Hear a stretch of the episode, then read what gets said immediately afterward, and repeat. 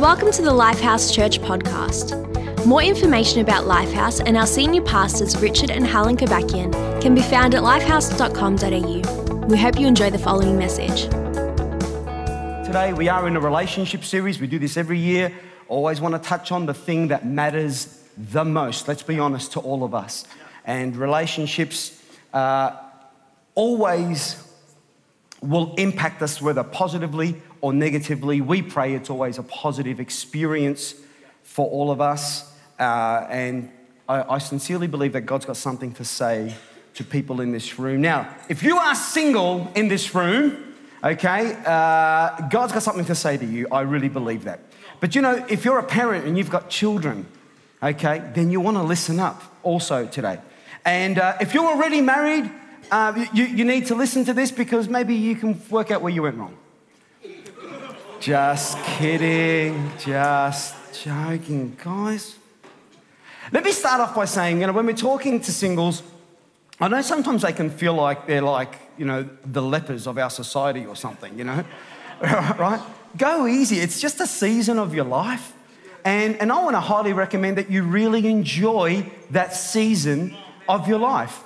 Because, see, I, I get to stand up here and I get to see what people are thinking and what they're doing. And I'm not what they're thinking, but I can just see the look on their faces. And I know that for some of you singles, you're, you're sort of sitting back there and, and, and you're looking at, at a mum over there and she's got a little baby on her shoulder and, and she's sort of, you know, and, I, and I'm looking at your face and you're like, man, I just, I can't wait to have that little baby. And, and you know, and there's this look of envy and you just can't wait. And it's almost like you want to hurry your life to get to that place. But what you can't see is I'm looking at that mum, looking at a single going, gee, I wish I had that single life again, man. I wish I could just... And honestly, you can see people just looking around the room, everywhere, everyone. And you know what? Sometimes you can wish your own life away. It's just so important to enjoy the season that you're in and really fulfill it. And, you know, we, we, we've got to be careful that we don't start to subscribe to the world's way of thinking about relationships and romance and so forth. Because, you know, let me make this statement to you. You know, the Bible says that you are complete in Christ. Right? Have, have a look. Colossians chapter two, verses nine to ten. It says, for in Christ lives all the fullness of God in a human body. Anyone else believe that today? Okay, and then it says, so you also are complete through your union, not with a human, but with Christ. So as you sit there, you are fully complete, not because of the person sitting beside you, or for some of you, you don't have that person, but you are complete in Christ. We can't listen to Mister Tom Cruise when he says, you complete me. Sounds great, but that's not true. A human being doesn't complete you, they complement you. Wow, wow, wow. Amen? So you are complete in Christ. Jesus was complete and he was single. The Apostle Paul was complete and he was single. So as you sit right there in your little space, God says to you, you know, you are fully complete. Amen? And you've got to believe that. So we're going to speak into this today. So come on, bow your heads with me. Father, thank you for every person in this place today. Lord, I'm believing that you will build our lives. That, Lord, you, we will walk out of this place knowing more. And we know that that truth then sets us free. And so, God, we want the relationships you have planned for us in Jesus' name. And everyone said, amen. amen. Can we give the new people in the room a huge round of applause one, one more time? This is the second most important decision you will ever make in your life. Who you choose to marry. Single people. The most important decision of your life, of course we know, is letting Jesus into your life. That's, that's the most important. I was talking to a young person recently and they were talking about relationships and I just said, hey, listen, young man, we were in a bus together traveling backwards and forwards from a conference and I was sitting next to this young guy. I said, can, can I just can I just say one thing to you? He said, sure, Pastor Rich, yeah, yeah. And his dad was sitting on the other side of him and I said, listen, you know, when, I, when, I, when I'm putting a shirt on, you know, the only button I've got to really worry about is the is, is the first button. Yeah. If I get the first button right, you know, I don't even have to look at the rest of the buttons. They just all naturally line up. Everything just yeah. works. Everything yeah. just matches. Everything's absolutely fine. As long as I get the right, the top button right. If I mismatch the first one, then do, do you know, you know what happens, don't you? Everything else is out of skew. And, and if I do try and fix it later on, then I end up with a big bulge because the first one's not right. Can I challenge you? Listen, get Jesus into your life. When you get Jesus into your life, he helps you make great decisions for the rest of your life. When you get the top button right, that's why Jesus said, seek first the kingdom of God and his righteousness, which means seek, seek God first and his way of doing things.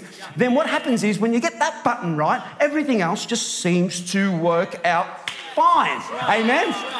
But when that's not right and we're trying to do things our own way, making our own judgments, using our own wisdom, the Bible says there is a way that seems right to a man, but in the end that ends up in death. So come on, let's get that right first. And so I'm going to give everybody an opportunity to ask Jesus into their life if you've never done that before at the end of this service. So I'm going to welcome you.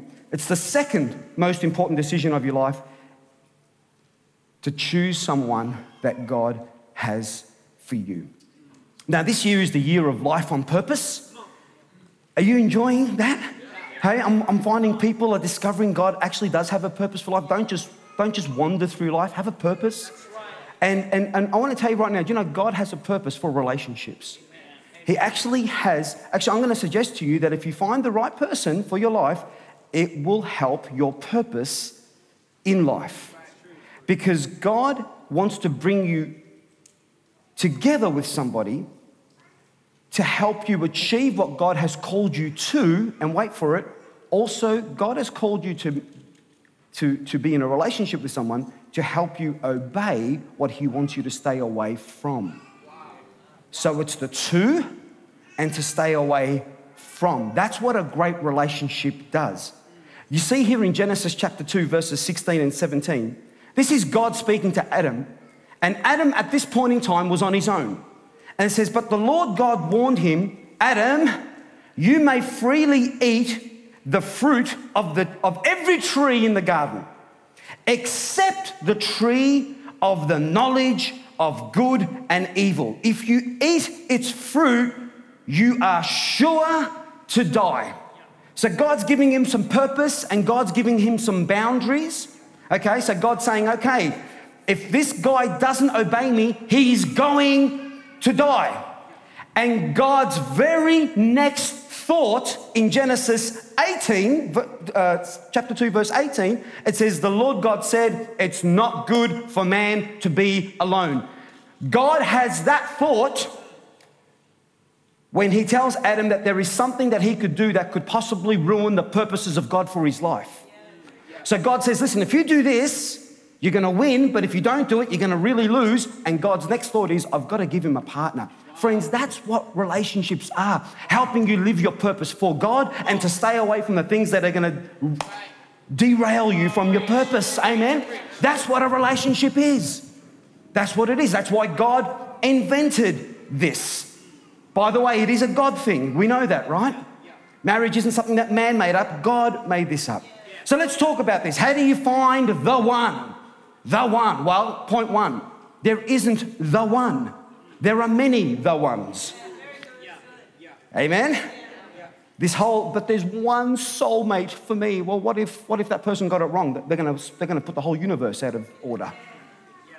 No, no. There are many the ones, yeah. But there is a checklist that God would ask you to go through. Yeah. So parents, help your kids go through that checklist. Single people, go through the checklist. We're gonna talk about some of them today. But let me just start off by saying this.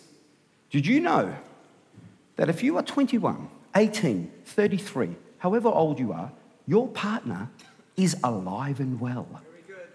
They're out there right now. They're probably sitting beside you. Who knows where they are? But listen, your partner is alive and well, right? If you're twenty-two, you're not going to marry an unborn baby. Are you hearing what I'm saying? Like, that'd be pretty weird right now, right? So if you're twenty-two, you're twenty-five, you're twenty-six, whatever, however old you are, thirty-six, fifty-four, your partner is alive and well. So why don't you pray for them every day? Pray for them every day. Father God, you know who my partner is. It's not like God goes, yeah, I wonder who they're going to marry. See, this is a mystery to me. Yeah, you're the only person in the whole universe that God doesn't know about. Now, God knows who you're going to marry. So why can't you be praying? Pray, pray that they would prosper. Pray that they would give their life to Jesus. Pray that they would be making great life decisions. Pray that, pray they're buying a house. Or two. Or three. Pray. Pray that they're not getting themselves into debt. Pray. Pray for them right now. And then, when you finally meet them one day, you can, you can say, you know, I knew I loved you before I met you. Hey? You could even sing that song. You, you, you know there's going to be a whole lot of songs coming out today, right? You realize it's a relationship series. We're going to just go from one song to another here. So what do we do first? Listen, your partner's out there. We're going to be praying for them. So what do you do while you're waiting? Please build a better you. Please build a better you. Matthew twenty-two, verses Uh, verse thirty-nine, it says, Jesus is talking, he says, listen, the second law that I've got for you guys, he says it's equally important. And he says, love your neighbor as you love yourself. Do you know you can't love someone more than you love yourself? You can't outdo your source. If you don't love yourself very much, you will not love your partner very much. Actually, when I see in someone that they don't love themselves very much, I feel sorry for their new partner because it's like, that's going to be the level of love that you're going to be able to give. Because Jesus said we are to love people as we love ourselves. So listen, learn to love yourself a lot. Now, we're not talking about that ugly, oh, that guy loves himself. No, we're talking about the someone, the, the person who respects themselves. If you don't respect yourself, then you'll date anyone and anything. But when you start to love yourself, you won't tolerate trash. You won't tolerate trash talk. You won't t- tolerate trash behavior because there'll be something inside you that says, I don't deserve that because I love myself. I'm a child of God. God loves me. My parents love me. I've got great friends. I don't deserve to have someone who doesn't love me. So love yourself first. Learn to love yourself. Discover your value. Discover your worth. Discover how much God loves you. And then as you learn to love yourself, listen, forgive yourself. Do you know sometimes the person that we speak to the worst is ourselves? I would never say to somebody if they made a mistake, mate, you are such an idiot. I, I, haven't, I haven't said that in years to anybody. But yet when I make a mistake, I say it to myself all the time. What, why? Why am I treating other people better than what I treat myself? So you know what? When I make a big mistake, I go, buddy, you're so awesome. I do. You, I know you laugh, but I actually do this. Yeah. Bro, your heart's good. Yeah. yeah, you probably shouldn't have said that, but gee, you're a good guy. Yeah. Yeah. Some of you are thinking, really? Yeah, because if I don't do that, then how will I do it for her? Yeah. If I'm constantly mean to myself, you know what? Eventually, I'll get so used to it that when it comes out of me, I won't even notice. Wow. But when I'm... Con- you, come on, yeah. Be kind to yourself. Yeah. Tell the person beside you, I am awesome. Yeah, I am. I'm awesome. I'm cool. Okay, let's get serious now. Church, people, listen. Friends, if you're here for the first time, please don't expect a relationship to fill the gaping void in your own life. Please don't do that. Please don't put your partner under that type of pressure. Why, why do I say pressure? Because it is impossible for them to fill the gaping void in your life. My wife can never fulfill the, the hole that was in me. There was a hole in every single one of us. Jesus, one day when he was talking to a woman at the well, he said, woman, give me a drink. And she says, oh, well, you know, there's there's a well here. And, and, and, and, and Jesus talks about this, this water that was in the well. And then he says to the woman, woman, you know, this water here, when you drink it, he says, it'll satisfy you for a moment. He says, but then you'll become thirsty again. He said, but woman, if you drink of me, you will never be thirsty. Listen to what he's saying. Listen, do you know, as a, as, as a, the second part of this relationship, the other half of this relationship, you know, there are moments when I can give Helen and she can give me some water that will, it's just, it's a nice conversation. It's a nice deed. But do you know, do, do you notice how the water runs out very quickly? You know, no matter what you do for your partner, it's just like a little drink of water. What Jesus said we ought to do is get the living water that flows up from the inside. And when you're, when you're a person where you're getting your happiness, your joy, your fulfillment from Jesus himself, he plugs up that hole. Now when my wife gives me a little bit of water, it's like, woo! This is so. This is like the cherry on top. It's not the. It's not the sustaining love that I need. I, listen, I get my love from Jesus. I get my love from God. Whatever I get from my kids, from you guys, Pastor Richard, you're great. Oh, thank you, thank you, thank you. But when you've got the gaping hole, no matter what you say to me, it will. I will constantly feel depressed. It's like, you don't love me, but Pastor Richard was so kind to you, but you don't love me. That's a sign of someone who's got a bottomless pit that hasn't been filled yet. Come on, we need to take some pressure off our relationships, find our happiness in Jesus, and whatever we get from our partners, our friends, our family, that's just the added bonus. Give someone, a, well, give the Lord a round of applause. Come on, find your happiness in Jesus. Find your happiness in Jesus. He promises he can make you happy. He says he promises to give you a rich and satisfying life. A human can't do that, friends. So we've got to not expect people to do that. Single people, if you're a half-depressed, negative, self-doubting single person, you're going to be a half-depressed, negative, self-doubting single person who's married one day. That's why I say just build, build a better you. This is a statement that I've made many times. I'm going to say it again. Friend, your partner is not meant to be your hope. They are meant to be your help. Yeah. Our hope is in Jesus. Yeah, you should write that one down. That's a really good quote, by the way. Your partner is not to be your hope. They are to be your help. Yeah. Guys, go on a journey to be happy. Do you know, I, I'll, I'll show you an article that says this about happiness. It says, the reasons why happiness is the most attractive quality. If you're in a room full of people and you're thinking, gee, I really want a partner in my life, you sitting over on a couch looking really sad, thinking that that's going to somehow draw someone over to you because they're going to feel sorry for you. I better go talk to that girl. She looks so sad. That's not a great way to start a relationship. No, no, people should look at you and go, wow, look how their life looks like a bundle of fun. Look how much fun they're happy, having, and they're all by themselves, just right there, just behind that counter, having a whole lot of fun, all by themselves. You know what, if I get next to that person, maybe some of their happiness will rub off on me. Happiness is a very attractive quality. I spoke to a couple recently and, you know, the whole toasted sandwiches um, wasn't, wasn't happening much in the relationship. And I said to the girl, why? Is there a reason why? She goes, he comes home so sad. So sad all the time, you know, expecting me to go, honey, I know what I should do. Let's go to the bedroom. That'll make you happy, won't it? But she goes, but it repulses me. I don't really. But she goes, when he comes home and he's like, woo, woo, woo, woo. She's like, get in that bedroom. I don't want to sort you. Now, if you're single, don't listen to any of what I've just said there, right? Just wait for a moment. But listen, happiness is a very attractive quality. It's a very, now that doesn't mean you can't sort of talk honestly with your partner and so forth, but if you're constantly sad, okay, it's not it's not very attractive, friends. Yeah. Yeah. So come on, work on a better you. Amen? Are we there? Yeah. Okay. Point number two, please do not go shopping hungry. Okay? Don't go shopping hungry. Some of us who are trying to, trying to keep those kgs off, you don't go to K F C absolutely starving to death, right?